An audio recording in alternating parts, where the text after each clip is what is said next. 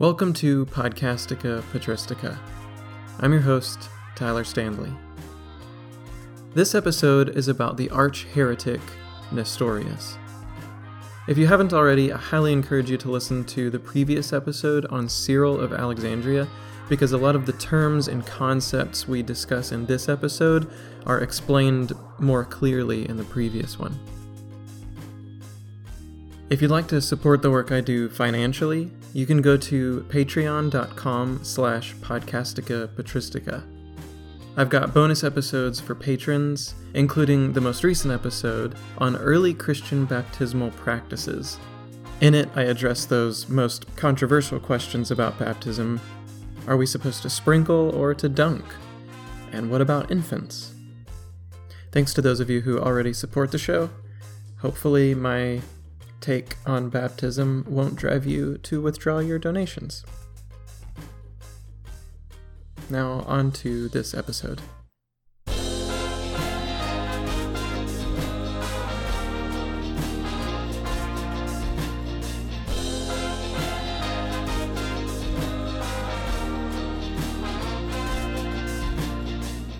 In late December of the year 427, the Bishop of Constantinople, Sisinnius, died after less than two years in the position. Naturally, the vacuum created by the vacancy of such a powerful position led to factions forming around different candidates. The rivalry proved to be so contentious that the emperor, Theodosius II, decided to bring in an outsider by the name of Nestorius. Like most heretics of the patristic era, we know very little about the life of Nestorius. He was born near Germanicia in northern Syria, possibly around 381, and eventually found himself receiving an education in Antioch, possibly under the great Antiochene theologian Theodore of Mopsuestia. He eventually became a monk in the monastery of Euprepius, just outside the city walls. He was an eloquent and charismatic speaker, a natural leader, just the sort of man they needed in the capital. Nestorius was very likely recommended to the emperor by his close friend and the Archbishop of Antioch, known commonly as John of Antioch. He'll come up later. On April 10th, 428, Nestorius was ordained as the Archbishop of the Imperial See. Straightway, Nestorius revealed his ambitions and zeal for a pure church. At his ordination, he told the emperor, Give me, my prince, the earth purged of heretics, and I will give you heaven as a recompense. Assist me in destroying the heretics, and I will assist you in vanquishing the Persians. See, in 421, Theodosius had declared war on the Sassanid Persian Empire after they had begun persecuting Christians for destroying their Zoroastrian temples. Theodosius won a few battles, but in 422 they declared peace. I'm not sure what Nestorius thought he could do to help conquer the neighboring empire, but Theodosius and the crowds liked what they heard. Though, according to Socrates, quote, those who were skillful in predicating a man's character from his expressions did not fail to detect his levity of mind and violent and vainglorious temperament. And as much as he had burst forth into such vehemence without being able to contain himself for even the shortest space of time, and to use the proverbial phrase, before he had tasted the water of the city, showed himself a furious persecutor. Five days later, Nestorius went to take over a church occupied by Arians in the city. They set fire to the church rather than turn it over, causing several nearby buildings to catch fire. After this, both the Arians and the Orthodox Christians began calling him the incendiary, or as one modern scholar put it, Torchy. He was apparently relentless in putting down any hint of dissent from his own viewpoint. He persecuted the Novatianists, the same group Cyril persecuted shortly after assuming his office in Alexandria, as well as a group called the Quartodecimans, a group of Christians who observed Easter on the day of the Jewish Passover. The date of Easter was a major controversy, probably the most important topic of discussion at the Council of Nicaea but that gets overshadowed by the Arian controversy. Nestorius's ferocity apparently warranted several admonitions from the emperor himself. It's hard to know how much of this would have actually been seen as disruptive. At his inauguration, the crowds were happy to hear his intent to destroy the heretics and the Persians. If he were any other Orthodox bishop, I wonder if his violent actions here would be celebrated by Socrates and those who would later write his story. In addition to the unorthodox sects, Nestorius made enemies with the local monks. Somewhat ironically, one of his biggest opponents early on was a monk by the name of Hypatius. Remember the controversy Cyril had with the woman named Hypatia. The monk Hypatius was an advisor to the emperor's sister, Pulcheria. Nestorius attempted to force the monks to remain cloistered and to completely refrain from public affairs. Perhaps it was an honest theological position on the role of monks. He had, after all, been a monk in Antioch, Maybe this was his own ascetic practice, and he expected the monks under his jurisdiction to do the same.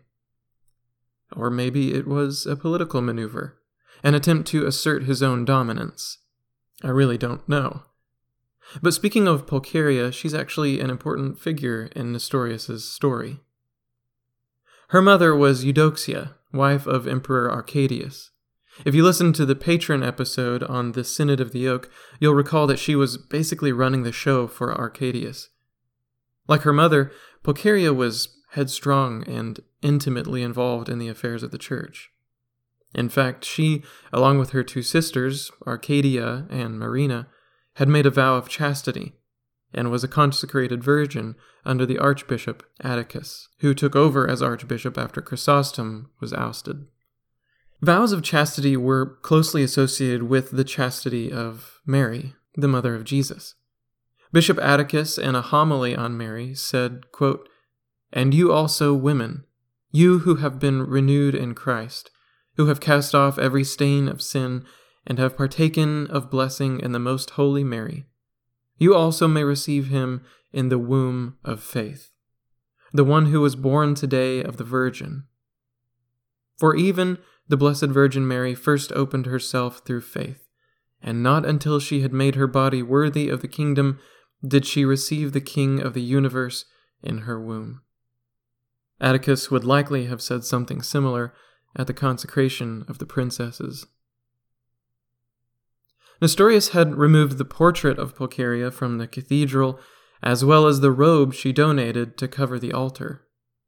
What's more, he denied her entry into the cathedral to take the Eucharist with the bishops and the emperor, as she was apparently accustomed to.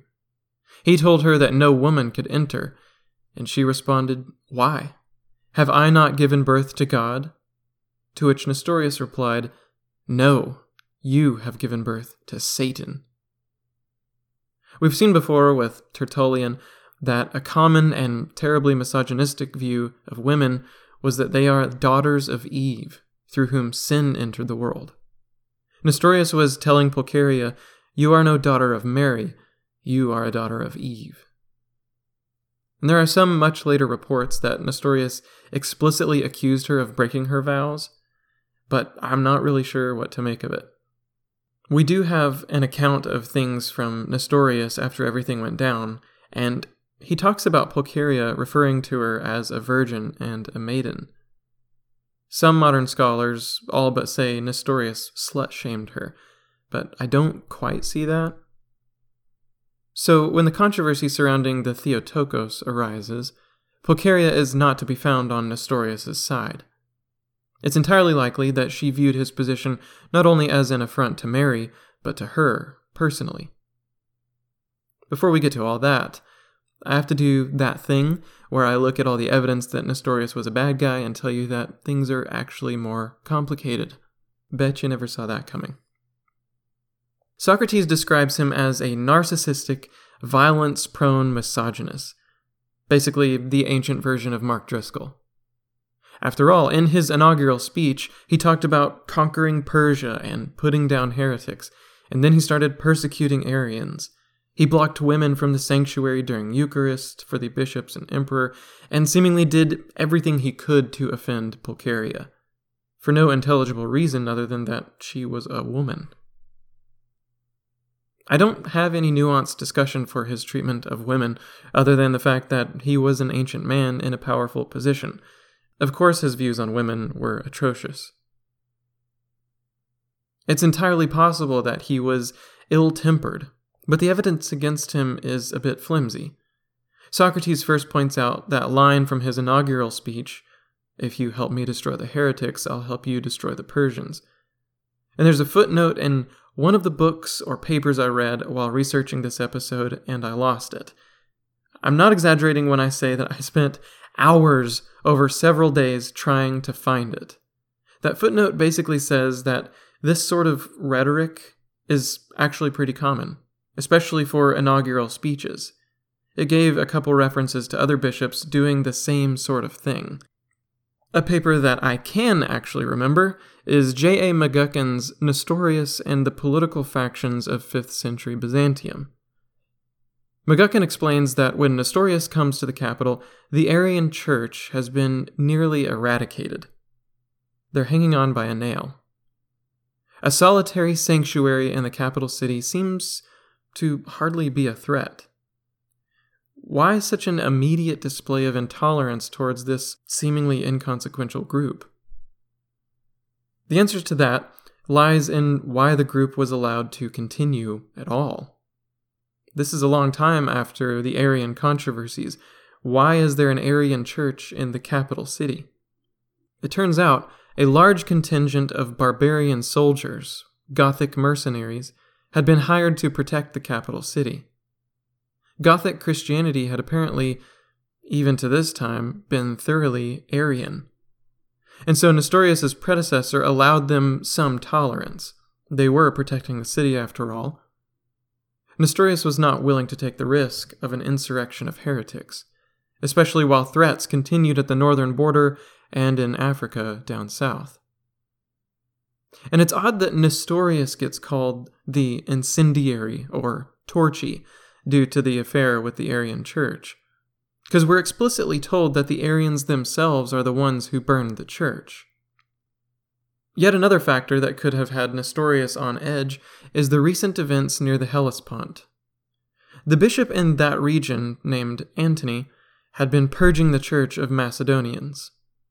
In this context, that doesn't refer to people who are from Macedonia, but to the followers of a man named Macedonius, who taught a heresy known as Pneumatomachianism.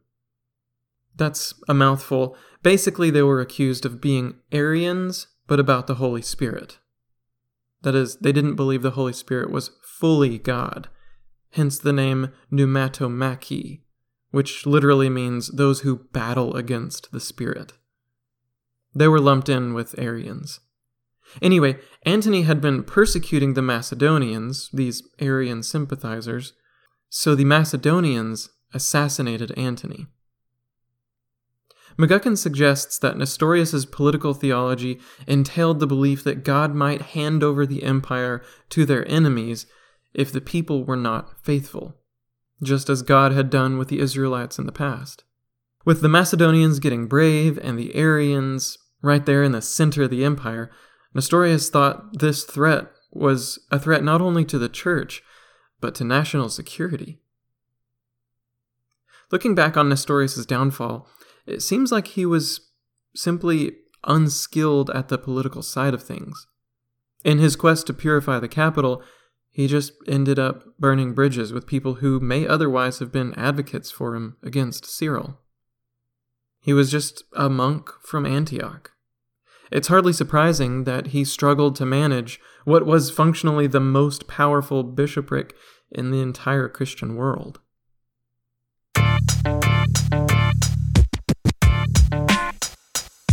So, what about the fight with Cyril? The Christological controversy.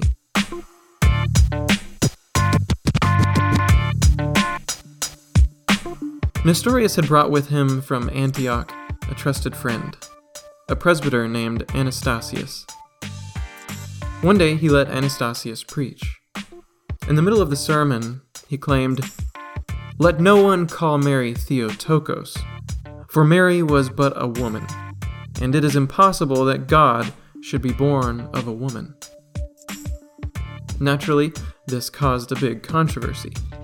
The question was put to Nestorius what he had to say on it, and he came out to defend Anastasius, agreeing with him that it is inappropriate to call Mary Theotokos without qualification. To the crowd, full of both laity and clergy, it sounded like the teaching of the heretic Paul of Samosata, or Photinus, some sort of adoptionism, or a denial of Christ's deity altogether. Thus, the Christological controversy began. Nestorius and Anastasius's concern for emphasizing both the humanity and the divinity of Christ was a feature of the Antiochene tradition they had both come from. We've talked a little bit about this before, and we've actually made this mistake before in this podcast, but the Antiochene versus Alexandrian traditions weren't really as much of a divide as scholars previously thought. It's moments like this, where real differences do pop up, that seem to reinforce that theory. Here, the Alexandrians seem more concerned about the unity and oneness, and the Antiochenes seem more concerned with the, the both and aspect of Christ's humanity and divinity. Really, they were both concerned with both things. The difference in their traditions is what they emphasized and how they emphasized it. Nestorius and his Antiochene colleagues were really not saying anything new. They were in large part reiterating what they had learned in Antioch. Much of it comes from Nestorius's teacher, Theodore of Mopsuestia. And indeed, back in Antioch, Nestorius had the support of its bishop, John. After the controversy first broke, Nestorius began a series of lectures to try to explain his position. In one lecture, he said, quote, that God has passed through from the Virgin as Christotokos, I am taught by the divine scriptures. But that God was born from her, I have not been taught anywhere. He'd say, Look, the term is not in scripture, and it's not in the Nicene Creed. Why do we have to use this term? He also claimed that earlier church fathers had never taught this term, but that's easily disprovable. This is probably why Socrates called him illiterate. Like, dude, everyone called her Theotokos. One of Nestorius's big influences was Gregory of Nazianzus, and that guy literally said, quote, If anyone denies that Saint Mary is Theotokos, he is far from God. So, Cyril of Alexandria gets involved, and both of the archbishops begin their politicking trying to get allegiance from both the Bishop of Rome and from the Emperor himself.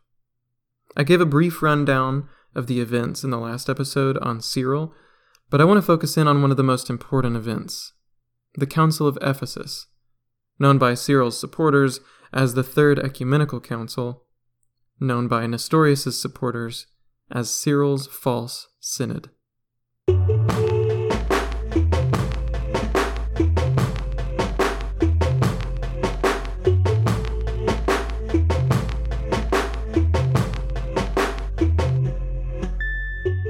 The controversy had been raging for well over a year. In late 430, the summons for an ecumenical council was sent out. It was to take place about six months later, on June 7th in 431, in the city of Ephesus. Cyril came prepared. He brought with him a contingent of no less than 50 presbyters and monks. Nestorius arrived with only 16. Most of Nestorius's supporters were traveling in from the east, led by his dear friend John of Antioch. By the time June 7th rolled around, the Easterners were nowhere to be found.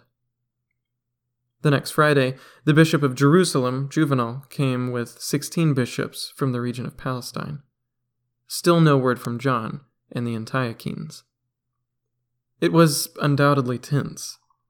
I have to wonder whether these days went by silently like that moment of quiet before two gunslingers draw their pistols in a duel? Or was it raucous and rowdy, dozens of bishops and monks getting in bar fights every night? Whatever the tone, each day made things worse for Nestorius. And some of that was his own fault.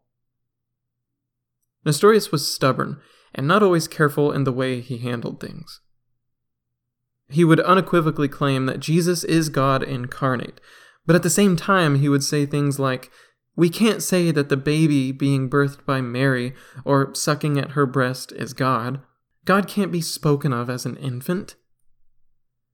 He lost some supporters because of that kind of talk. I'm sure a lot of his friends were like, dude, you gotta shut your mouth if you know what's good for you.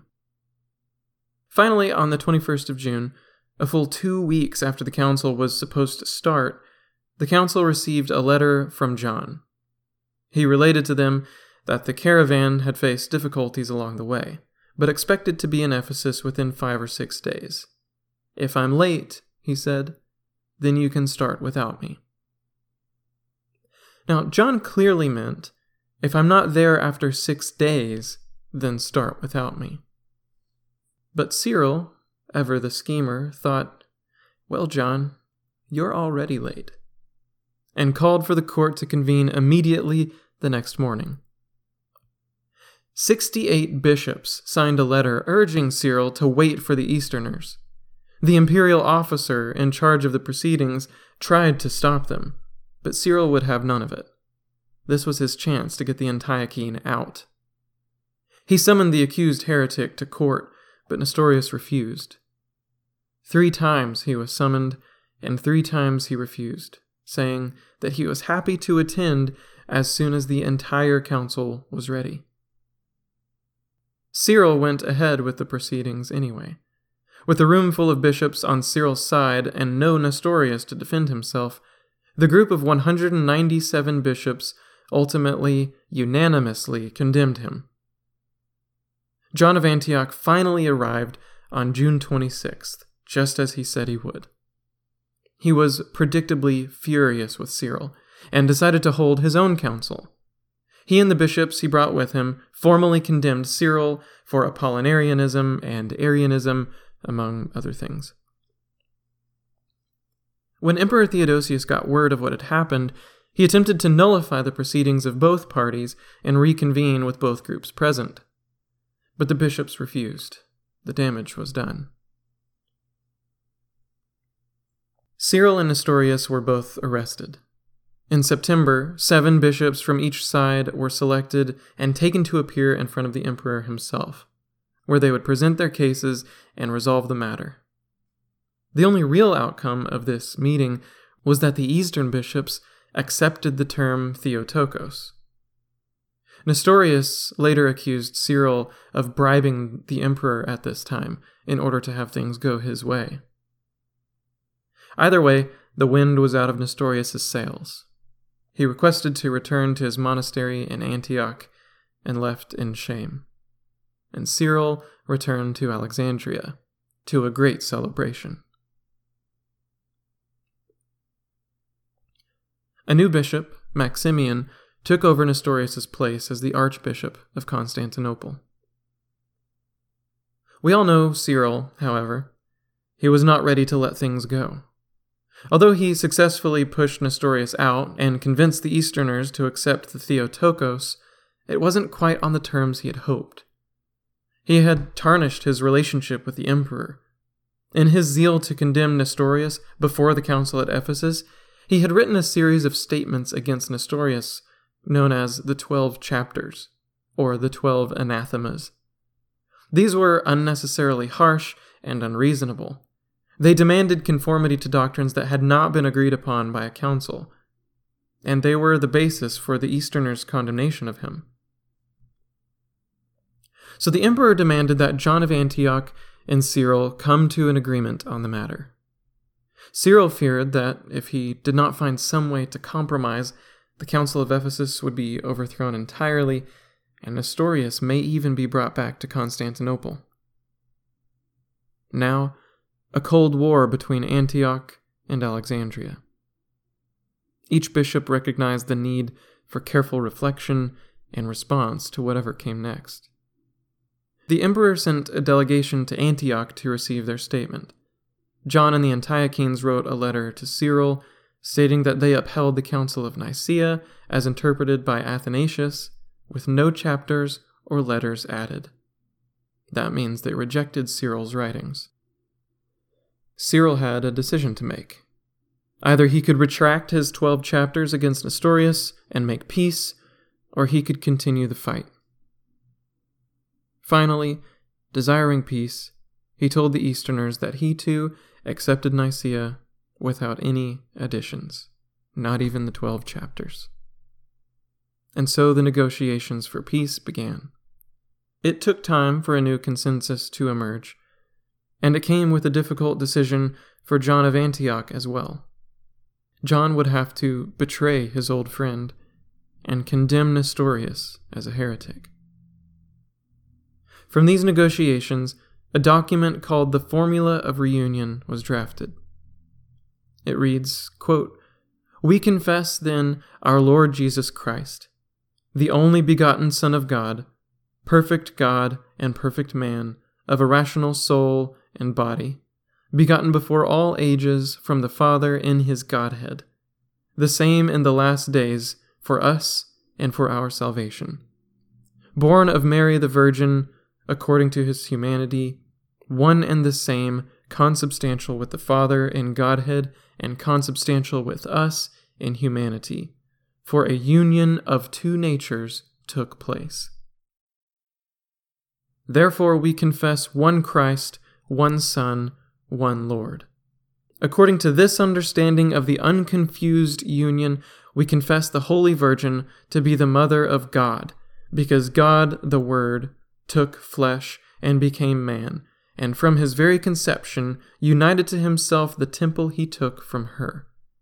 As to the evangelical and apostolic expressions about the Lord, we know that theologians treat some in common as of one person, and distinguish others as of two natures, and interpret the God befitting ones in connection with the Godhead of Christ, and the lowly ones with his humanity. That last part reflects a doctrine known in Latin as the communicatio idiomatum. In English, that is the communication of properties. Basically, it's how we speak of Christ having these two natures, how his humanity can do divine things. It's how we can say, on the one hand, theologically speaking, God cannot die, God is immortal. But Christologically speaking, we can say God did die. Theologically, we can say God is unchangeable. But Christologically, we can say God did change. Because the communication of properties between the divinity and the humanity of Christ goes both ways. In his humanity, Jesus could perform divine miracles. Even in his divinity, Jesus could endure the realities of human existence. Eventually, in 435, Nestorius would be exiled to Petra in Idumea. And then again, he would be exiled to Upper Egypt, where he would live out the end of his days. Nestorius outlived Cyril even living through the Council of Chalcedon, which would, to a certain extent, conclude the controversies that this little monk from Antioch had begun.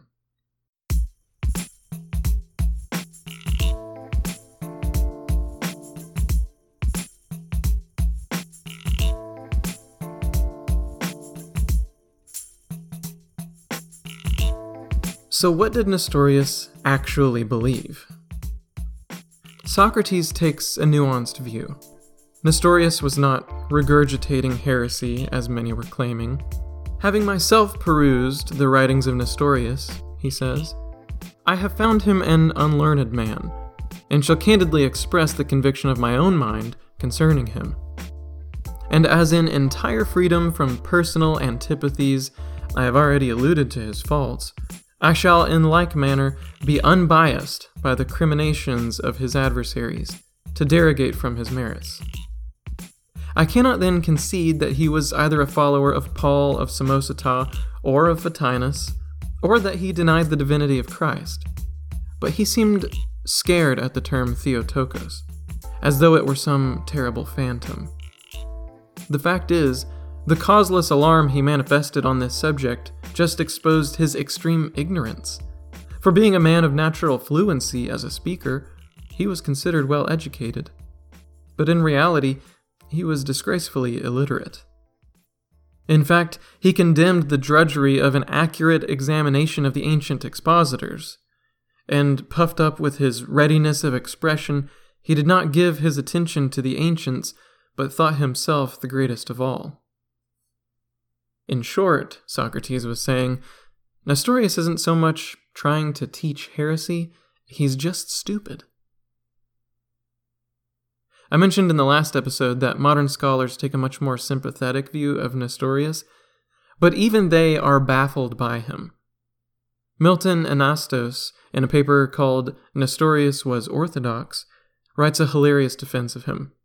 Quote, My own thesis is that Nestorius was not only thoroughly and indubitably orthodox, but also, as in many respects, the profoundest and most brilliant theologian of the fifth century.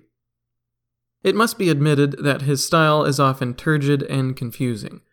The repetitiousness of his great theological treatise, The Bazaar of Heraclides, is frustrating, wearisome, and painful. It would have been vastly more effective if some expert rhetorician had pruned it of tautology, eliminated contradictions, added the necessary logical definitions, which Nestorius unhappily eschewed, and reduced its length by half or three quarters. Still, even in a morass of verbiage, the Bazaar is a document that merits careful consideration. So, Socrates calls him arrogant and stupid. Anastos calls him brilliant, but convoluted and confusing. But what did he actually think about Mary, Jesus, divinity, humanity? In the episode on Cyril, I focus more on the historical events surrounding this controversy in this one, I want to dive into Nestorius' theology. What was he really trying to say? Remember, he believed that Cyril's idea, the hypostatic union, the union of two natures, logically could only lead to heresy.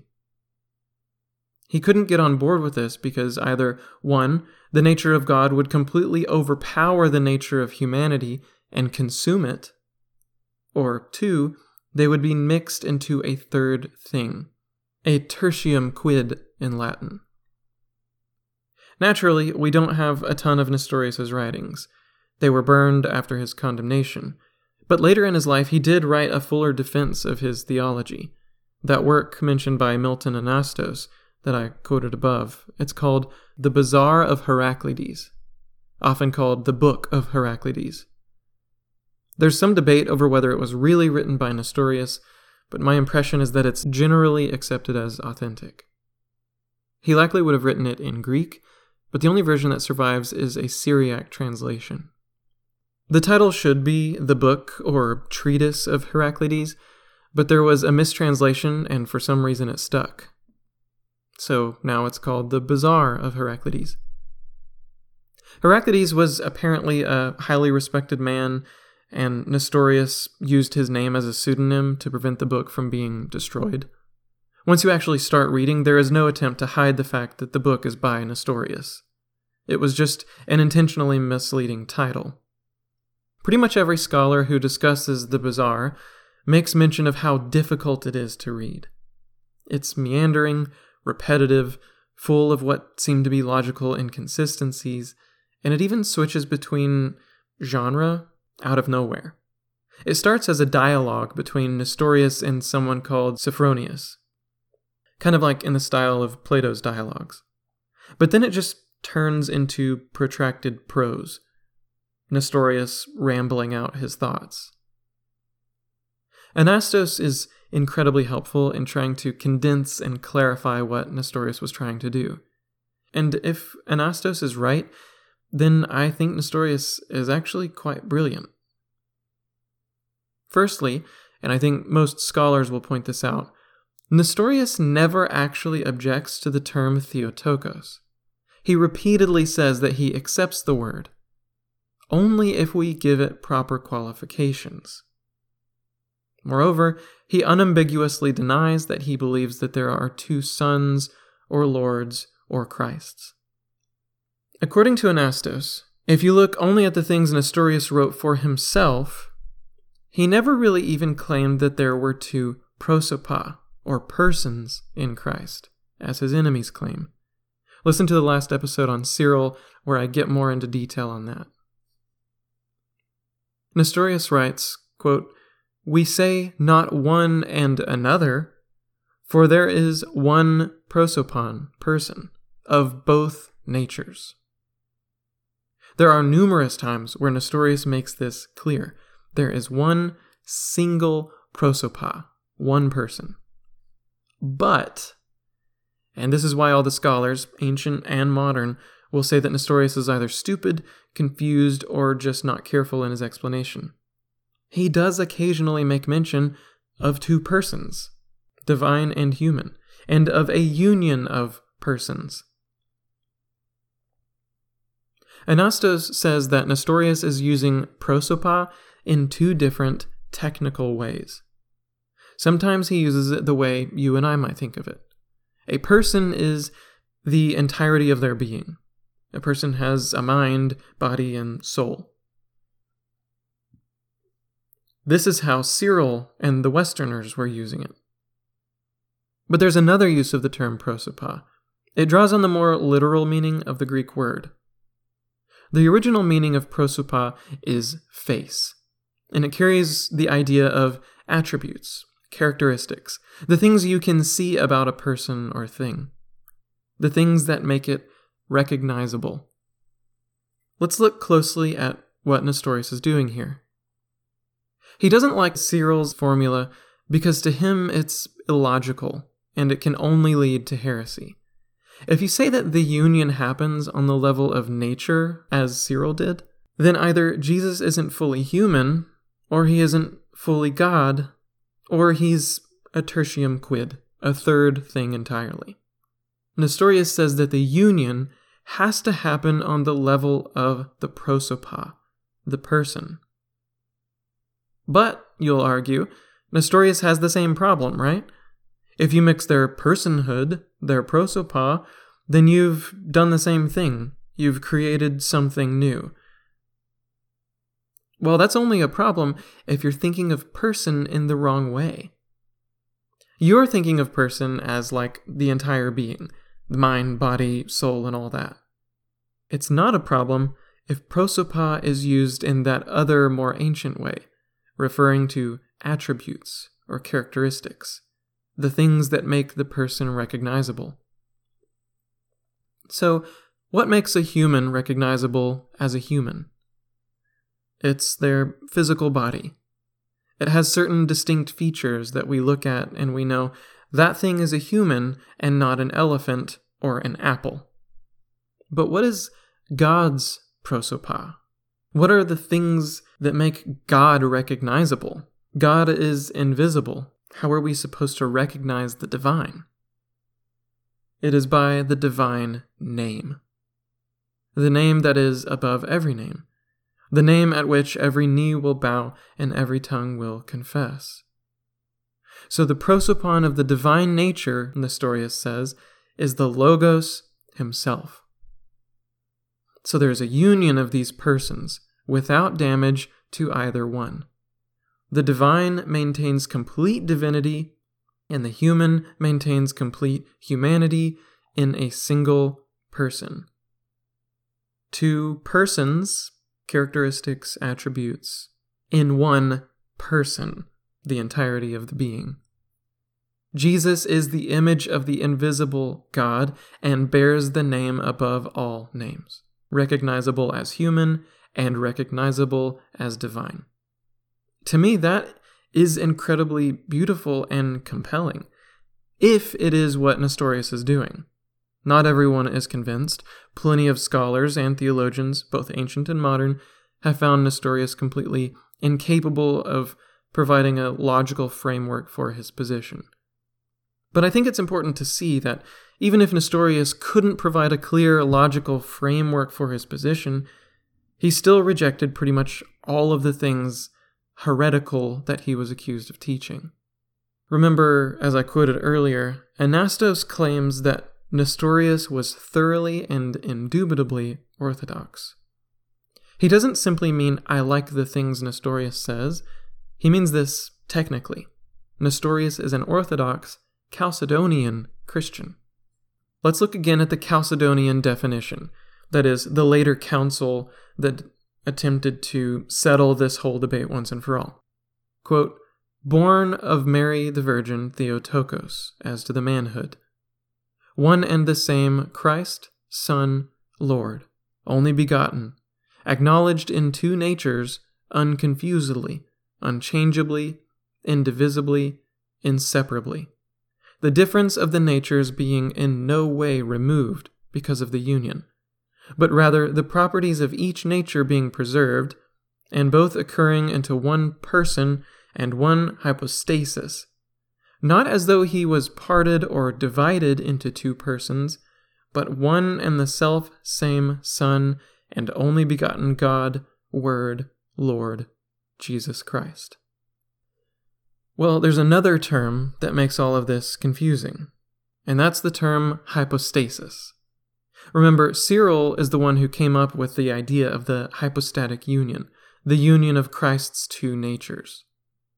During the Arian controversies years before, hypostasis was used to mean nature. Later, it takes on the meaning of person. But during the 5th century, the meaning was not so consistent. So when Nestorius speaks of two hypostases, Cyril thinks he's speaking of two persons, when in fact, he's using it in the older way and is in fact affirming what Cyril believes two natures. So again, Nestorius repeatedly and explicitly states that he believes in one person, the Lord Jesus Christ, the God man. He believes in the two natures. Another thing to remember Cyril did not say Christ was in two natures as the Chalcedonian definition says. He said, out of two natures. And you'll remember from the last episode, there was a contingent of Cyril's own followers who rejected Chalcedon precisely because it did not use Cyril's formula there. They thought it was a compromise with Nestorius, and technically, that's kind of true. It used Nestorius's formula, in two natures. So Nestorius could look at the Chalcedonian definition and affirm the Theotokos as he had always done. He could affirm that Christ is in two natures. He could even affirm the hypostatic union, as long as we understand that it was a union of persons, not of natures. McGuckin summarizes the problem with Nestorius this way Quote, The Christological scheme which Nestorius proposed is complicated at times highly obscure, and always obsessively demanding of semantic exactness in the formularies the faithful may or may not hold about Christ. To this extent, it was an intellectual's Christology, unable to tap the deep springs of popular imagination and mysticism on which Cyril was able to draw. Nestorius occupied a position which was difficult to state, but only too easy to misunderstand and equally easy to misinterpret in the most damaging ways. The way he preferred to debate, with heavy use of sarcastic reductio ad absurdum, did nothing to endear him to his intellectual opponents. His unquestioning belief in the all sufficing brilliance of his own mind and his arrogance to those he regarded as his inferiors could be said to be the direct causes of his downfall, politically as well as doctrinally. He had clearly raised some extremely important issues in his teaching. He exposed the problems and aspects of Christology that the 5th century church urgently needed to address. His own exposition had so many difficulties in it that it was inevitably misheard, and rejected because it was misheard. But this is not the whole matter, and one ought to be wary of those studies which hail him as a misunderstood genius who has much to offer contemporary theology. Even with the most sympathetic and patient of exegesis, which he did not receive in antiquity, needless to say, the fact still remains that time and again one senses that he is deliberately arguing around central issues instead of facing them plainly. McGuckin's criticisms here are probably mostly fair, though he makes zero attempt to lay out an objective assessment of Nestorius in the rest of his work. He really doesn't care for Nestorius, and he gets pretty cheeky about it. So take that for what it's worth. But think of it like this I'm hugely oversimplifying things, but Nestorius was basically in a logical trap by Cyril and the others. They could simply say, Mary is the mother of Jesus, Jesus is God, therefore, Mary is the mother of God.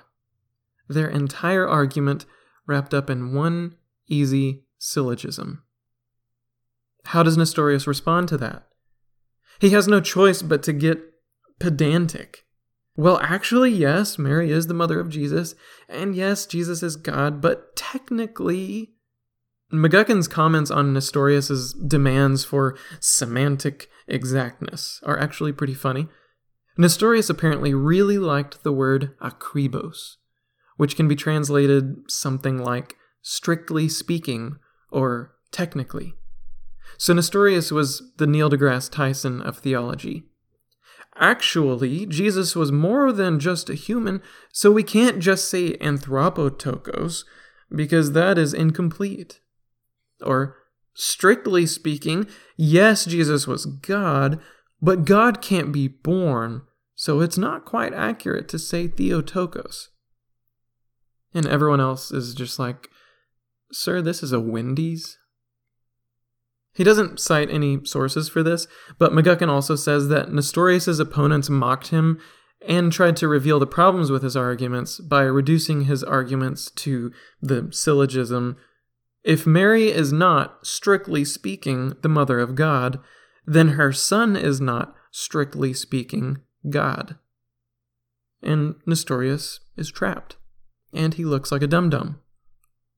Again, Nestorius would just have to double down into defining terms and trying to explain in himself. If you pay attention to American politics, you'll know that this is exactly how Donald Trump, quote unquote, wins debates. People watch politics for sport. Nobody actually cares about policy. It's all about the consumer experience, and Trump knows that. So instead of being a nerd and explaining policy, he just says things like, the wall just got 10 feet taller. Or when he's asked to defend his decisions, he just says, You're fake news. And the audience eats it up. Don't misunderstand my point. I'm not saying that Cyril is like Donald Trump. Cyril could, and actually did, articulate things. The point I'm making is that when it comes to complex, philosophical, theological, or political issues, people who are not experts, or who already know what side they like, tend to go with the thing that's easier to understand. Everybody understands what a wall is, and, at least theoretically, why someone might want to build one on the border. It's an easy sell when the audience doesn't have time or interest or education to understand the intricacies of creating a legal apparatus to maintain international borders. Trump just has to say, Bad people are coming, and we gotta stop them from coming. The Democrats want to abolish the border and let the criminals come in and do bad stuff. And everyone cheers him on because they don't actually know the statistics or intricate details of the matter. His opponent has to say, strictly speaking, a wall is financially infeasible. And moreover, people crossing the borders are overwhelmingly good people who just want to escape harsh conditions which is strictly speaking legal for them to do. And technically, more so called illegal immigrants are people who overstay their legally obtained visa than people crossing illegally. And just like you just did, people get bored and tune out. It's not necessarily a bad thing to be able to succinctly state your argument, it can be very helpful. Sometimes it's good to trap your opponents in logical corners. Maybe a good example is Black Lives Matter. That is a really good, simple statement that makes the point. When we say Black Lives Matter, We force our opponents to make a decision. Are you going to say black lives don't matter? Or if you say all lives matter, why won't you specifically say that the black ones do? And the people who refuse to say Black Lives Matter are forced to explain themselves, and they look stupid in the process. Same thing with Antifa, or anti fascist action. If you say you're anti Antifa, there's a shorter way to say anti Antifa. It's called fascist. I'm off topic now, aren't I? I've gotten into the realm of politics, and that's dangerous. You didn't come here for politics, you came here for Christian theology, and Christian theology has nothing to do with politics. Right? Right?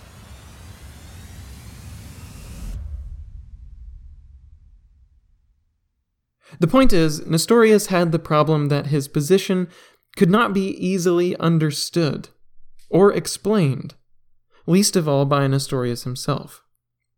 To this day, people with PhDs read Nestorius' stuff, and most can't make out heads or tails.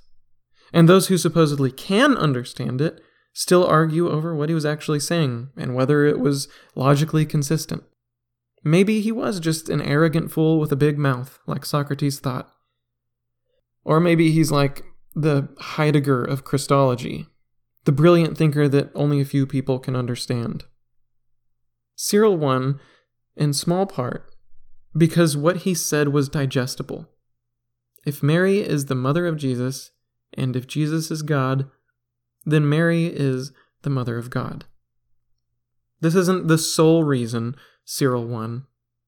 In my non expert opinion, I think has more to do with the fact that Cyril was an expert politician vying for political power, and Nestorius really sucked at politics, despite all his efforts.